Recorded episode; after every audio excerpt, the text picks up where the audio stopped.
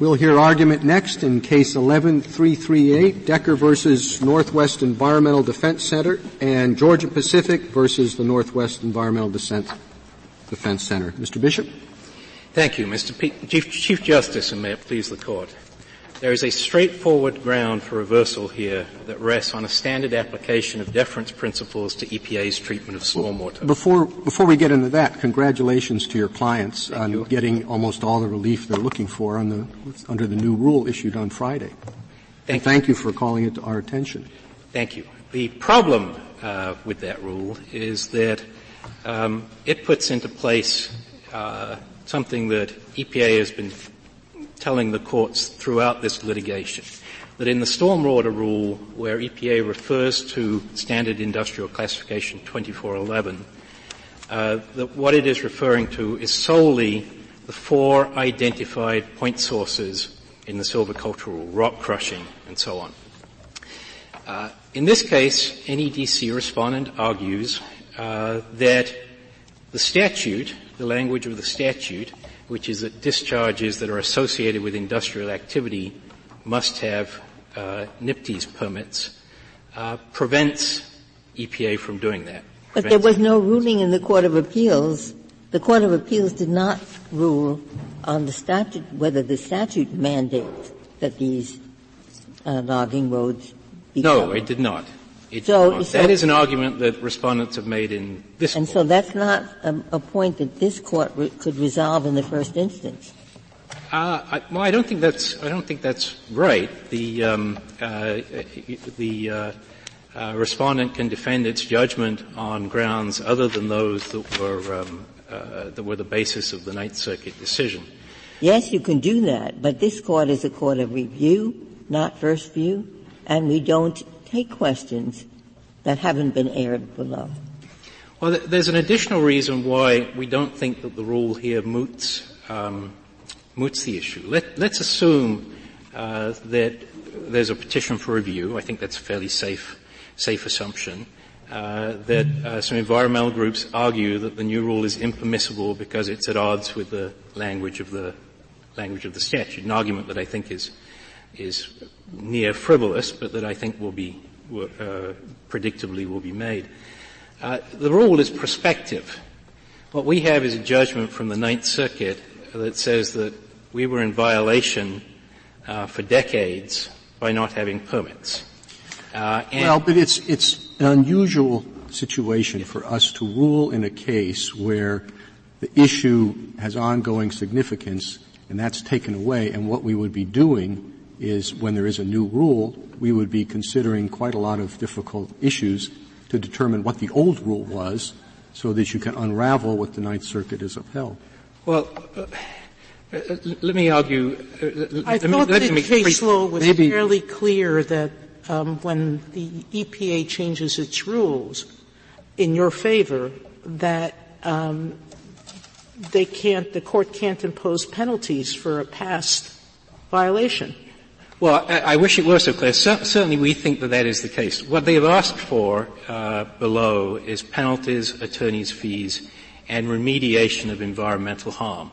Now, now we think that under Laidlaw, they shouldn't be able to get any of those three things. Now, this only happened on Friday, so I can't claim that I've done complete research on, on the point, but it, uh, you know, I do think that, uh, that there doesn't appear to be any law on the application of Laidlaw uh, to um, a claim for mediation. Is this a is this a, a new rule that they? I too haven't had much of a chance to look at it, but is this a new rule, or is it an amendment of the existing rule? It's an amendment of the existing rule, but what it does is to put into place into the rule exactly what EPA has been saying throughout this litigation. There is nothing new in the rule. So this is something that EPA has been saying in the litigation and that we think is entitled to our deference uh, as a result of that. Now it's in the rule, so it gets it gets Chevron deference. Are you sure you want but what the, you're asking for? What if we go ahead and decide this case and rule against you? Well, we're, uh, we're hoping that you rule you rule with us, and certainly on the basis of this rule, on the basis of this rule, you have to understand that their challenge to this rule is the claim that um, the, the words associated with industrial activity must be interpreted by EPA to include uh, harvesting activities and the, uh, the, the moving of the logs out of the harvest area. Now, That's I suppose that your clients and others similarly situated, uh, where I, I, guess it would be the uh, respondents, can challenge the new rule, right? Yes. So you would have simultaneously pending a case involving the interpretation of the old rule and a challenge to the new rule, right. each of which would have the same issue. And this court can cut through all of that by deciding this case, uh, which the simplest way to decide this case is under the stormwater rule. Uh, if the court decides this case in our favor under the stormwater rule, then that will preclude a large part of the basis for the challenge to the new rule. It's squarely in front of this court. Uh, Mr. Fisher has made the argument here. Um, uh, the stormwater rule is squarely here. Con- Congress completely revamped the Clean Water Act's approach to stormwater in 1987, and it made clear that as the default, Point source stormwater is regulated by the states with NPDES permits required only for discharges that are associated with industrial activity and a few other categories. And those statutory terms, industrial activity and associated with, are both ambiguous. And with those words, Congress left EPA with discretion to determine what activities count as industrial, and it's in keeping with dictionary definitions for EPA to have categorized activities like law, banking, retail, agriculture, and silviculture is non-industrial. But Mr. Bishop, as, as Justice Ginsburg said, that question was not decided below, and in the context of this case, which of course was very different when it was briefed, Mr. Fisher spent a grand total of two pages, and rightly so. It wasn't. It was. Uh, it was not the main issue in the case then. So, would we really be doing um, something, you know, good practice to decide this issue without really any briefing on it and without a decision below? Well, I think there is briefing on it. I mean, both parties have briefed it. It gets two pages because it's uh, a near frivolous argument under the under the case law. I think. But um, well, that's the fact really is, if you don't, fair. It's two pages because it wasn't decided below, and because and because uh, the, the, the, question in the case was very different with a different regulation. You know, the issue is before this court. If the court doesn't decide the issue, then we go back. We have to fight for years about remedies, about the appropriateness of remedies for this adjudicated past violation. Uh, under Laidlaw. Laidlaw has some very complex law that's developed. You wouldn't have to do anything if the court vacated the decision below then you wouldn't be well, facing anything. Obviously, if the court held the case was moot, then we'd like the, the vacatur. Uh, but in addition, there's going to be a challenge to the new you rule. entitled to it? Yes, we believe so, we're entitled to vacatur. So if you're right that you're entitled to it, and we agree with you, then there's nothing, you don't have anything hanging over your head. Well, what's left, at, the, what's left at that decision. point is another five or six years of litigation under the new rule uh, on an issue that is um, briefed in this court, before this court, and I think relatively easy to decide. Are, are you ta- which issue are you talking about? The industrial activities issue? the industrial activities issue. I mean, the, the, the, rest of this case has become very complex. Um, I think because of, uh, the you know the government has raised the Seminole Rock argument that that no one's ever heard of before. Mr. Fisher has introduced an argument about whether the 1375b categories. Uh, this case falls within those categories. Uh, but there's a simple way to decide this case, um, and that is under the stormwater rule. Uh, EPA had the discretion uh, to determine what uh, activities are industrial, and it determined that timber harvesting uh, is not industrial. Uh, it defined immediate access roads in a way that does not cover these these roads, even if it were industrial. Um, and uh, these are terms. The, the term industrial is one that is ambiguous uh, the term associated with industrial activity is one that admits of degree. It's like the word how minimize. Do we, how do we avoid, under your reading, assuming we agreed with you what the rule says, that there's a difference between logging roads and access roads? The other side raises a lot of question about whether these in fact are access roads or not. So do, do we need to, we have to reach that issue the, the public, no, you don't have to reach that issue because the EPA has decided that the timber harvesting activity is not industrial. Uh, in the rule, uh, implementing a, this rule with a, a, a multi-sector general permit for industrial activity, EPA said, quote, harvesting activities including loading and initial transport from an active harvest site are not required to be covered under the stormwater permits. Uh, you know, it's been perfectly clear uh, in, when it promulgated the rule, uh, it said that the reference to uh, SIC 24 was a reference to sawmills, planing mills, and other mills.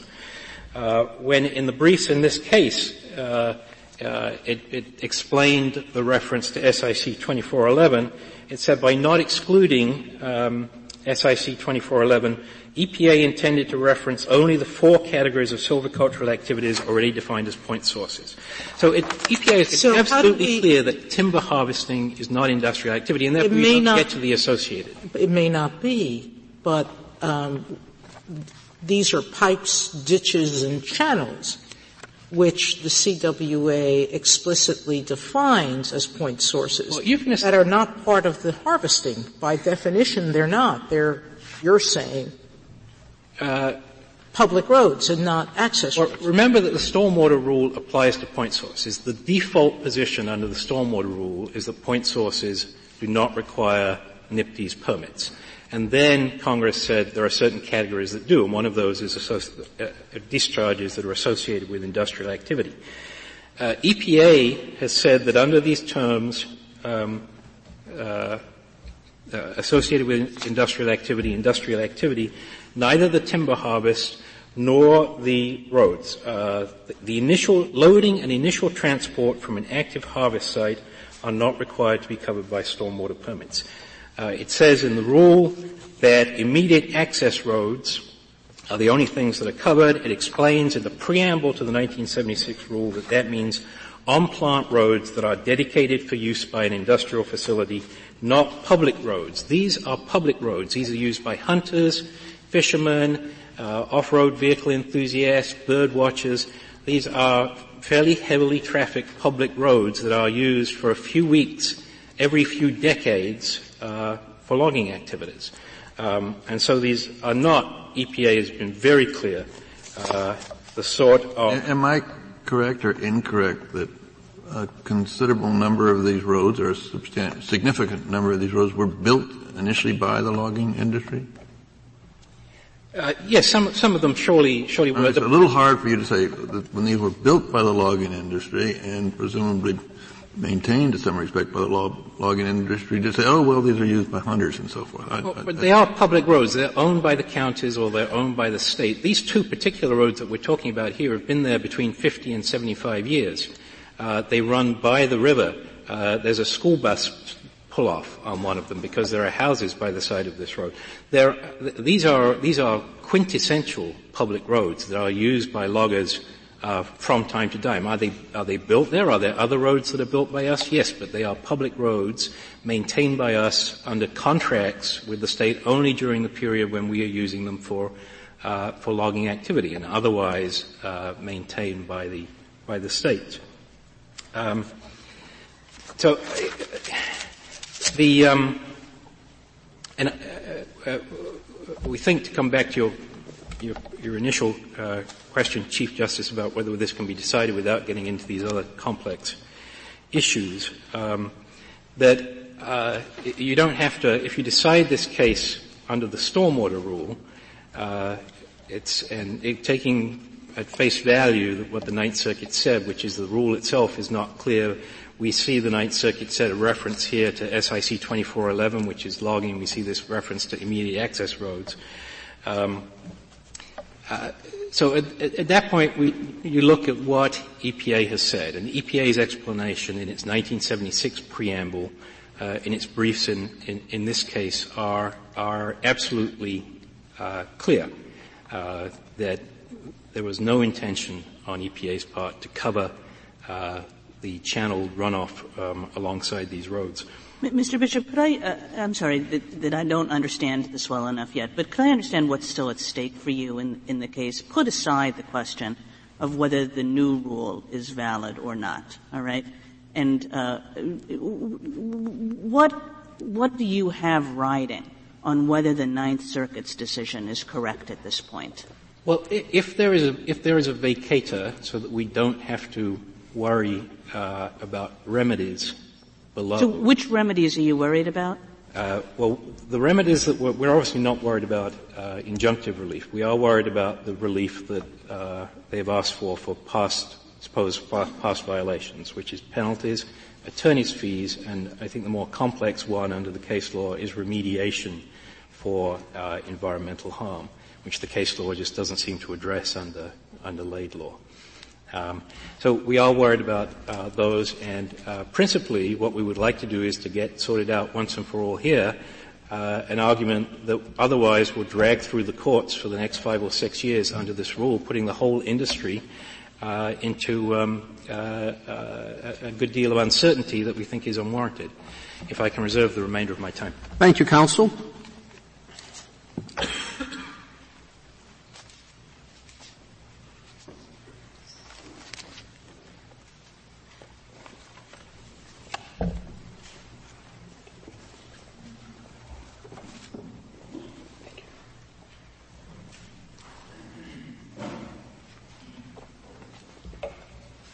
Mr. Stewart.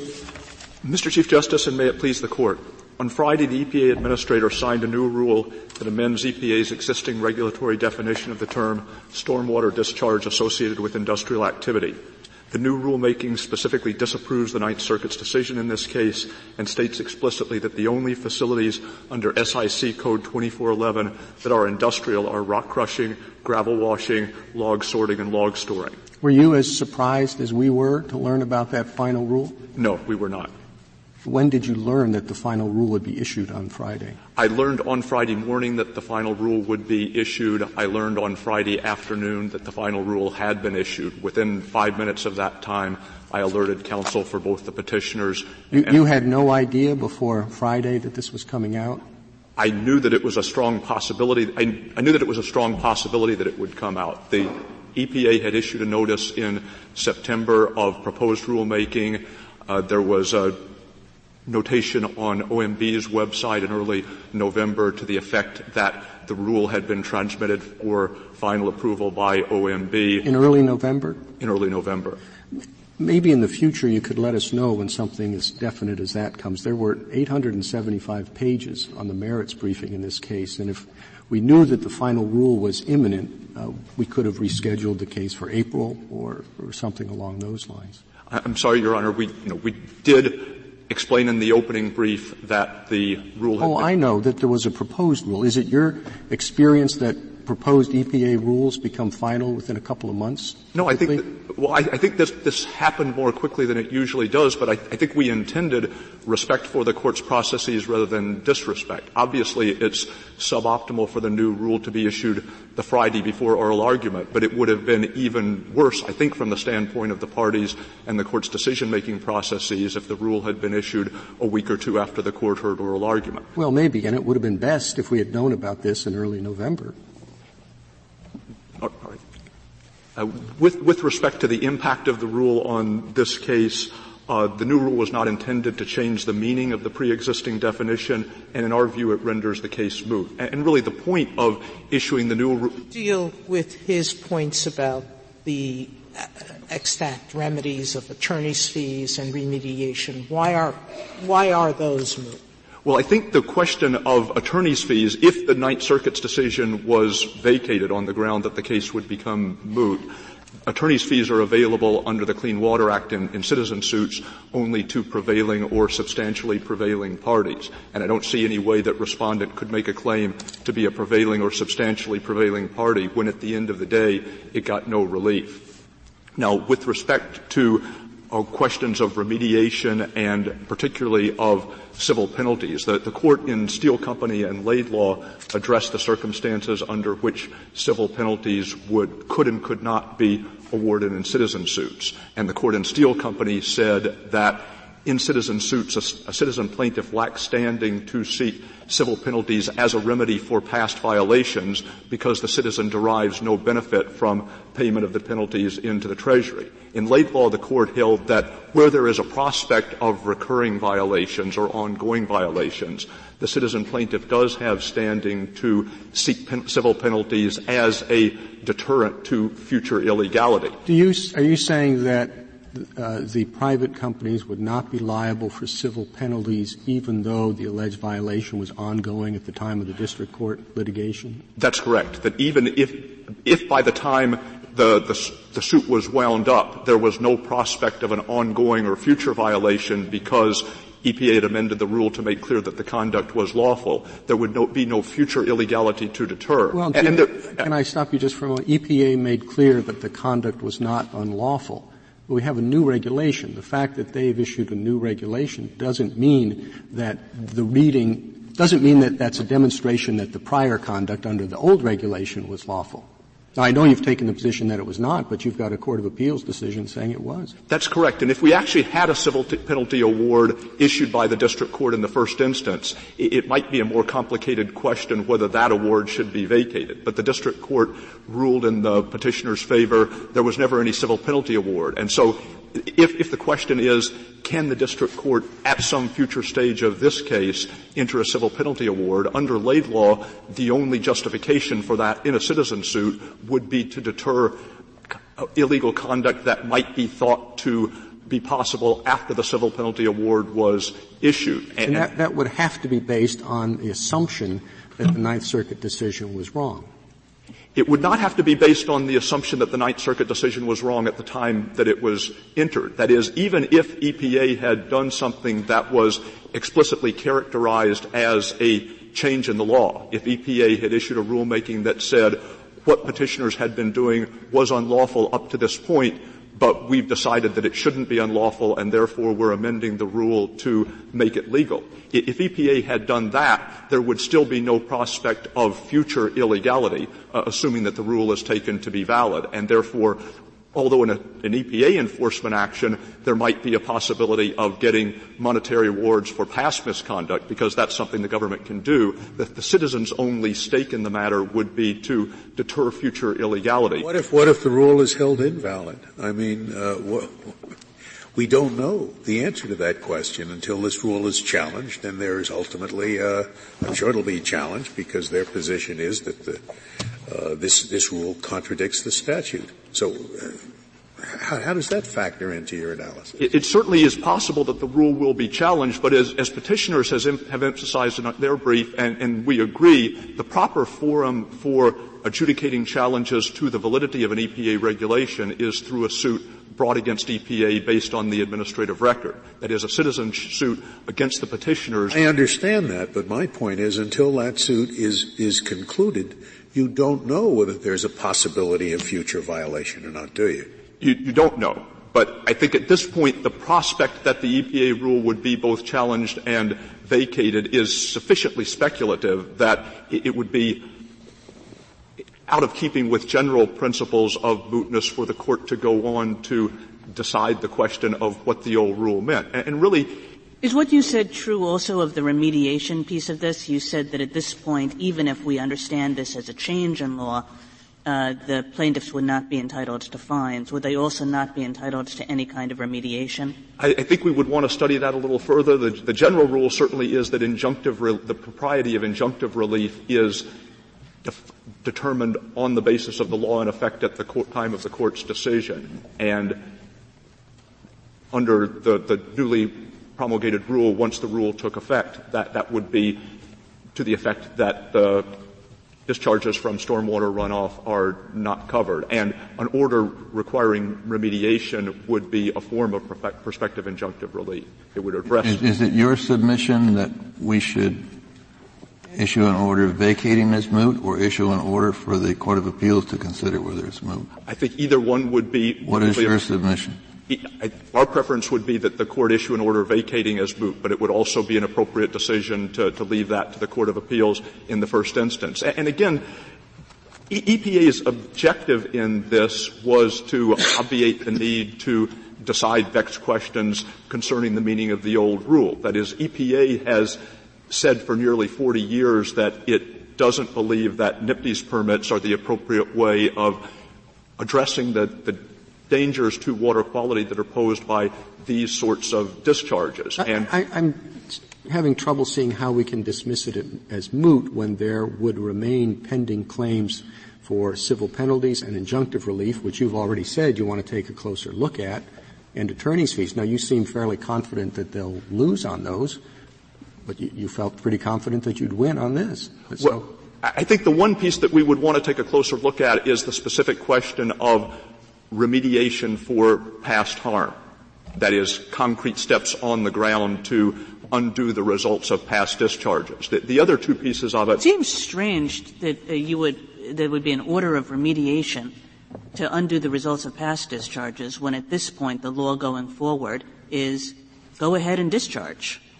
I, think that's correct. That it, as I say, uh, we haven't we haven't specifically focused on this question, but my instinct is that an order of remediation would be an aspect of prospective injunctive relief that would be governed by the general rule that injunctive relief is to be determined under the law at the time of the court's decisions. But with respect to the other two elements of relief, I think those can be easily dealt with as a matter of law. That is, to the extent that they are seeking an injunction ordering that no further discharges occur without a permit then clearly the propriety of that sort of injunction would be determined under the new rule and it wouldn't be available. And I think law is clear that the only basis that a citizen has for seeking civil penalties is to deter future violations, not to punish prior violations. Is, is, this something that, in terms of mootness, we should evaluate under the voluntary cessation doctrine? No, I don't believe so, because here the basis for mootness is not that the, the defendants in the suit have promised to change their ways. It's that EPA has issued a new regulation to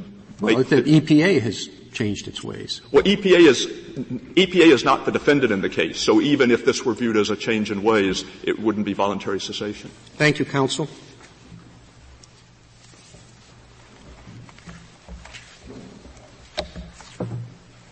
Mr. Fisher? Mr. Chief Justice, and may it please the Court. It seems to me, in light of the recent events, that the most appropriate course for this Court is to just simply dismiss this case as improvidently granted. If this court had reached, had, had, had gotten a cert petition under the circumstances present right now, it seems to me there'd be three very strong reasons simply just to deny the petition. First of all, because EPA in its rulemaking on Friday afternoon itself says that the Ninth Circuit decision has cancels out any impact of the Ninth Circuit decision on the ground moving forward.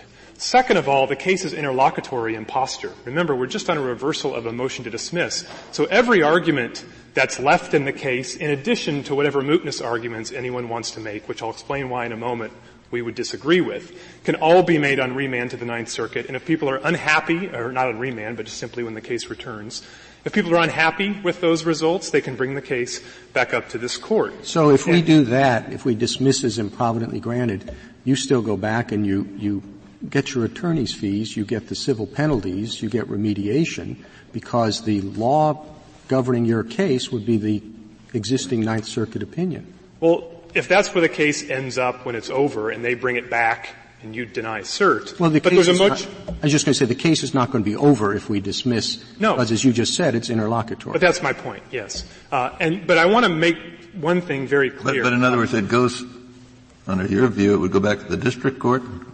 The district court would try all this, and as the chief justice said, this, we know what the law of the case is. If if, if, if the opinion stands.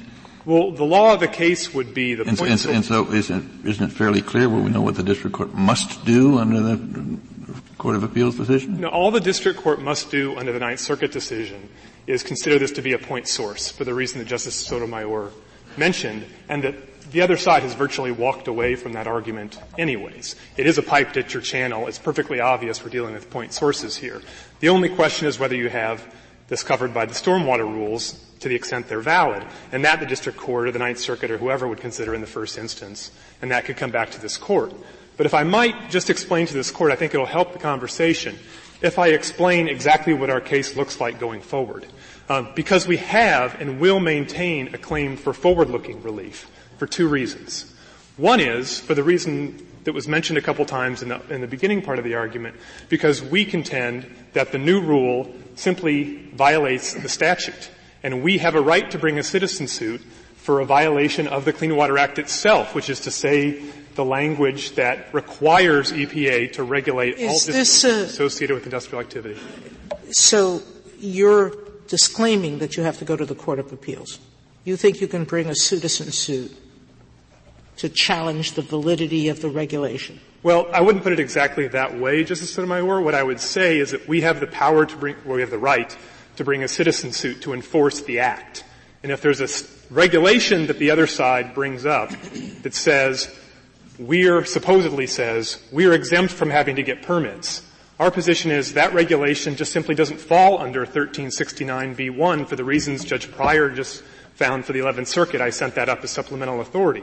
But uh, we didn't, a, that's, that is the question, the question of what the statute requires was not decided below. Uh, that's correct, Justice Ginsburg. The Ninth Circuit had no, no, reason to reach it because the regulations on stormwater is then written were absolutely clear that and, logging and you're, and you're not urging that we reach it. I think the most prudent thing, as I said, is for this court not to reach that and to let, as you described, to let a lower court look at it first and to bring it back. But if I can finish my question, or my answer to Justice Sotomayor, the reason why that regulation doesn't require us to go to Court of Appeals in the first instant and actually lets us proceed on a citizen suit is because the only two subsections of 1369b1 that they have mentioned are subsections E and F. Subsection F deals with EPA decisions, quote, issuing or denying a permit. Well, this decision does neither of those things. Uh, secondly, it covers EPA actions that set effluent levels or effluent limitations. And again, for the reasons the 11th Circuit just held and other courts have held, this doesn't do that either. So there's nothing in 1369b1 that stands in our way of bringing a citizen suit to enforce the statute um, on Mr. those Bishop, terms. Why so, would you proceed that way? It's at least arguable that you're wrong on that. I mean, it's a it's a question as to what uh, 1369 does, and you obviously do have the route of direct review. Why don't you proceed that way with respect to the new regulation? Well, I think that what what we'll do is proceed whatever way we can. Um, because our, our, you know, e- either either we're supposed to go directly to the Ninth Circuit or, or any court of appeals, or we're not. And if we are, then we will. And if we're not supposed to go to the Court of Appeals, as we believe a fair reading of the law, I don't think there's any plain text meaning of the law that could go otherwise, uh, then we have, the only way we can do I this so is you think that, the, the, that, on your view of 1369, you can't go to the Ninth Circuit. Exactly, that and that's think? what the Eleventh Circuit just held in a case just like this, where there was a regulation at issue that exempted certain discharges from the permitting program. And the Eleventh Circuit said, "Case dismissed. You can't bring this directly to us."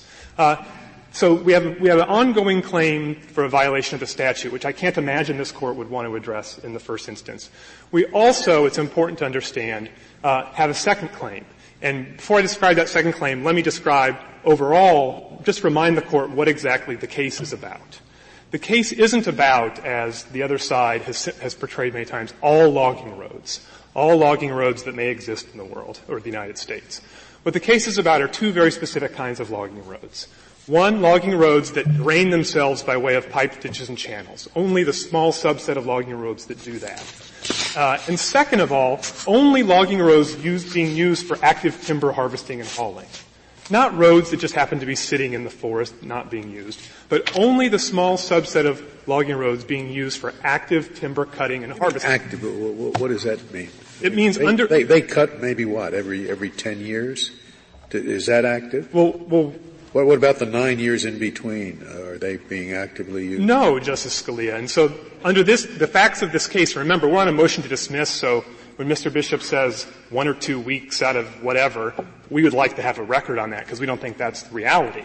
But what, what, the case, what we say in our complaint is that they have a contract with the state of Oregon to harvest particular areas and use particular roads to access that timber and to take it out. And and the contract actually requires them to use those roads and to maintain their drainage systems. And so our claim, again, just to remind you what our claim is under the statute, is that that harvesting activity can't be thought of in any other way than industrial in nature, and that these roads are associated with that activity. They're designed for that purpose, and they're indispensable to the activity. Uh, now we have a second argument, even if the court thought that we couldn't win, or whatever court looks at this, thought we couldn't win on the statute. We have a Chevron step two argument uh, that we will make and have every right to make, um, because um, if I'll beg this court's indulgence, if this rule that they have just announced on Friday afternoon is not as clear as you might think. Uh, so if you start with the language of the rule, which is on page 18, what they have done is they've amended, they've amended uh, the stormwater rules. Uh, to, to provide that the only industrial activities associated with logging are sawmills, which are covered elsewhere, and then these four categories of things, rock crushing, gravel washing, log sorting, uh, and log storage. Uh, all, Excuse me, this is page 18, that's the last page? It's page 18, the last page of, at least on, I hope your copy is the same as mine, but on the PDF that that was sent up to the court. And, and, so I'm reading under where it says stormwater discharges? Yes, and if you go all the way to the bottom, sub 2, facilities classified under SIC 24. Thank you. And they list those four things. And, and, and then industry group, industry group 242 is the sawmills. Uh, so they're saying those are the only industrial activities that are associated with logging. Um, but that doesn't answer our claim. Our claim isn't that logging roads themselves are industrial activities. Our claim is that logging roads are associated with industrial activities. And so we still have a claim that under that, uh, even if those are the only four industrial activities, or sorry, five, those four things plus sawmills, we still have a claim that logging roads are, quote, immediate access roads to those activities. And the definition of immediate access roads, which is unchanged by the new regulation, is at Pet App 40A, the Ninth Circuit quoted it, and I think it was described earlier by my friend, roads which are exclusively or primarily dedicated for the use by the industrial facility.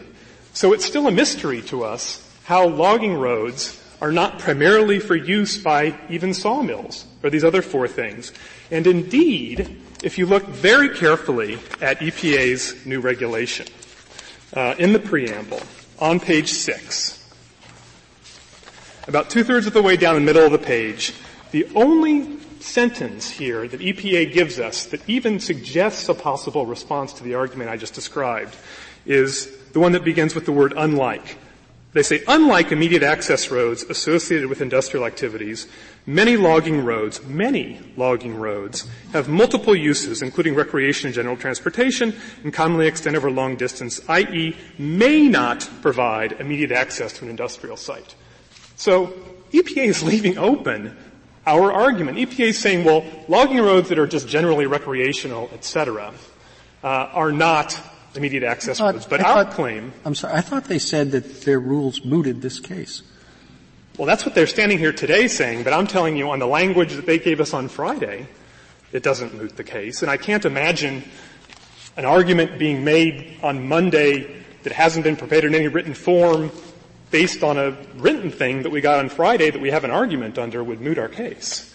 Uh, and particularly, Mr. Chief Justice, and this is my point about going through all this, I can't imagine why this court would want to touch all this uh, in the first instance, particularly without supplemental briefing. But it seems to me to make every sense to let the Ninth Circuit address our argument. Well, if we first. if we dismiss as improvidently granted, are you suggesting that the Ninth Circuit would then be, the, be a court to consider this?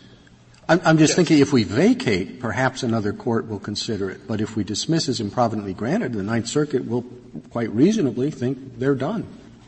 No, because we have a forward-looking. The first thing we'll tell the Ninth Circuit is.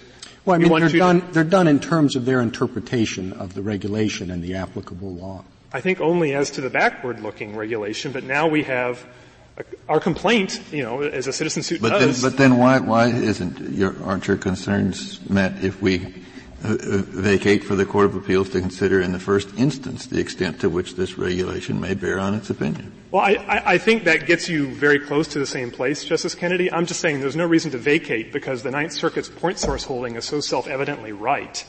Uh, that I don't know why you'd go to the trouble to do that. It makes well, the case simpler the Ninth, going forward. The Ninth Circuit had, the, of course, EPA's views uh, before it. I don't know if I'm the Ninth Circuit why I would reconsider uh, my uh, ruling in light of this new regulation. Do you mean the backward-looking ruling? I mean the ruling in the the decision that they uh, right. issued that's well, before us today. I don't know that they would reconsider that, but the, no. but the main event going forward is the new rule because a citizen suit seeks cessation of ongoing violations of the Act, and that remains the core of our lawsuit, which is well, still we core, that's the whole point, which is if you go back, what's the value of the backward-looking construction if what you're seeking is injunctive relief that has to be based on the new rule? Uh, it doesn't matter very much, Justice Sotomayor. Uh, there's two ways in which it might matter a little bit. One is if we want to press a claim for any kind of uh, civil penalties or remediation, the backward-looking thing would matter. We have to decide whether we want to do that. Uh, the second uh, way it would matter would be it would provide a helpful baseline for judging the new rule uh, in the totality of EPA action, which brings me to my, which, which brings me back to the argument I was describing, which would be our Chevron step two argument, that EPA has simply uh, either left this argument open. I still it is still a mystery to us what EPA thinks about our real argument which is that active hauling logging roads, when they're being used for active harvesting and hauling, uh, are subject to the act because they're plainly associated with industrial activity. And if EPA later on came out and said, no, no, no, we mean to exclude that too, then we respectfully submit EPA would still have a lot of explaining to do. First of all, we would very much wonder why log sorting, log storage, gravel washing, uh, and rock crushing are industrial activities, but mechanized timber harvesting with 20-ton pieces of machinery is not. Uh, we'd also wonder why this stuff isn't industrial activity, where construction activity, landfill operations, uh, surface mining operations that have all the same attributes of being done out in the field, extraction of resources, heavy machinery, etc., are, as the EPA itself admits, uh, industrial activity. But somehow, somehow, logging, which has all the same attributes, isn't. And so that's what our claim is going forward. Now, I'm not asking this court to address that because I'm not sure this court wants to get into all of this stuff yet. But what I am telling this court is there's no basis whatsoever to find this case as moot. Um, uh, or I don't think this court would want to touch any of the arguments uh, being made here uh, without further briefing, uh, at least as to the new rule. Uh, we do think it's absolutely clear we're dealing with point sources. We do think it's absolutely clear, based on the language uh, of 1369b1, that there just can't be any way that there's a jurisdictional or whatever other kind of problem you want to label it with us bringing a claim based on the statute itself. Uh, the new regulation just simply doesn't fall into those. Uh, so if this court dismisses the case, uh, we'll go to the Ninth Circuit and tell them we want to go forward uh, for, for, the following reasons. And if anybody's unhappy uh, with what happens in the Ninth Circuit, obviously uh, we can file or they can file uh, petitions for, for cert in this court. Uh, let me just say one last thing to this court um, about what we view as really the arbitrary and capricious nature of EPA's new rule and why you shouldn't uh, touch it. Um, Remember, I said, and this is in EPA's regulations themselves, that construction activity, any construction activity in a site five acres or more, uh, is industrial activity. So if a developer buys a parcel of forested land and wants to build a subdivision there, and the first thing the developer does is punch in some roads and drainage systems and cut some trees down to make room for the houses, that is covered by the EPA stormwater rules. Um, but if a logging company does precisely the same thing, EPA's position seems to be it's not covered. And not only is it not covered if it happens on public land, but I think at least the implication of my friend's position is that for logging companies, of which there are many in the Northwest, that own their own land, own their own giant pieces of forest land, and that are not open to the public, that are not open to hunters, that are not open to recreation, but they have their own logging roads on their own private lands that nobody can use but them, I still think his position is that's not covered by the Act. Um, and finally, um, EPA has one other thing that I want to point out to the court about this new rule, um, and it's again got our heads. It gets our head scratching as to what EPA is really doing here. Um, EPA says twice in the preamble to the new rule, uh, once on page seven, uh, and also on page twelve, um, that it quote retains the authority uh, to designate uh, at least some logging roads uh, as covered by its so-called point uh, phase two system. Um, what the phase two system is is uh, under section 1342p, uh, which is the stormwater amendments to the act. it's the category of point source discharges that EPA says are not covered, are not industrial activity associated with industrial activity, um, but we nonetheless um, are going to require certain things of them. This is the critical point. EPA says this twice. Well, the only authority EPA would have to regulate any logging roads, uh, discharges from logging roads, is if they're point sources. Because the, you don't get into the phase two program, you don't get into the stormwater amendments unless you have a point source. If it's a non-point source, then as my friend has pointed out quite at length in his briefs, it's entirely up to the states, and EPA has nothing to say about it. I'm looking at page seven, and it doesn't say the authority designate additional roads, it says additional stormwater discharges. Right. Now that, that, that could be stormwater discharges that have nothing to do with logging. I think if that's all we had, Justice Scalia, um, it might be a little bit ambiguous, although of course this is in the context of logging roads, but look at page 12. Uh, and this is the final, uh, this is the very end of, of the preamble. Uh, the last sentence, EPA believes that stormwater discharges from forest roads, including logging roads, should be evaluated under section 402p6. The only authority EPA has for, for doing that is if they're, if they're point sources. Whereas EPA has filed a brief in this case that says they're, at least some of them are not. I don't know if it's walking away from that or is planning on walking away from that, but again, there's a variety of questions I think that EPA should have to address and answer. Did you have one? I'm sorry. Uh, that EPA should have to address and answer before any court does anything uh, based on this new rule. But if you were challenging the new rule, you would have EPA as your adversary. The format of this case now is we have uh, we have Decker on one side and you on the other, and the EPA is not in the lawsuit. Oh, well, EPA, of course, is an amicus, Justice Ginsburg, and EPA has an ongoing right to intervene in any citizen suit. That's a statutory right, and there's a statutory notice that any plaintiff in a citizen suit uh, is required uh, to provide to EPA, which we did provide to EPA. And so EPA has every right to intervene in the case at any point uh, as a party. Uh, to intervene and dismiss the action? Well, I think that EPA has a right to intervene and make an argument that the case is moot or any other substantive argument they would like to make um, back in the Ninth Circuit. Uh, and of course, mootness, if, if, it's genuinely moot, which for all these reasons we think, of course, it's not. Um, but mootness is an Article Three principle that an amicus could raise, and a court would be bound to consider on its own. Yeah, they're they're they're, just intervening. It's it's it's not like uh, what happens in the uh, uh, in, in, the suits for fraud against the government where they take over the litigation. Right. They I, don't take it over. They just intervene. I think that's what would happen. Yeah. I mean, you could ask them how they'd like to proceed, but I assume that's what would happen, and I assume the defendants in the case would would remain the same.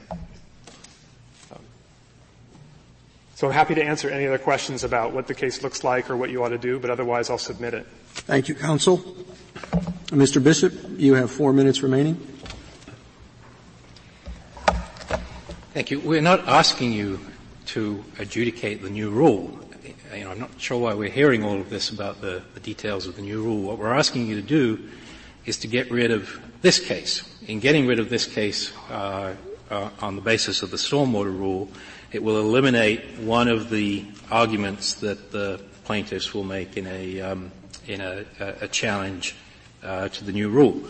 Uh, it will simplify that challenge. What it will do is to get rid of this case um, and get rid of a Ninth Circuit opinion uh, that um, uh, really uh, put the court in a, the position of overriding what EPA has been saying consistently since 1976.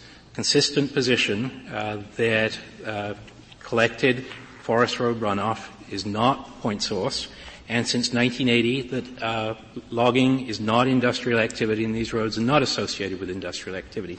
Uh, and for my clients, that is, uh, uh, has a great deal of, of, of values, particularly since, as Mr. Fisher has admitted, what he really wants here is to be back in the Ninth Circuit, seeking not only apparently um, uh, relief, uh, backward-looking relief, but also uh, prospective relief. Uh, if there are no further questions, uh, I'll submit. Thank you, counsel. Case is submitted.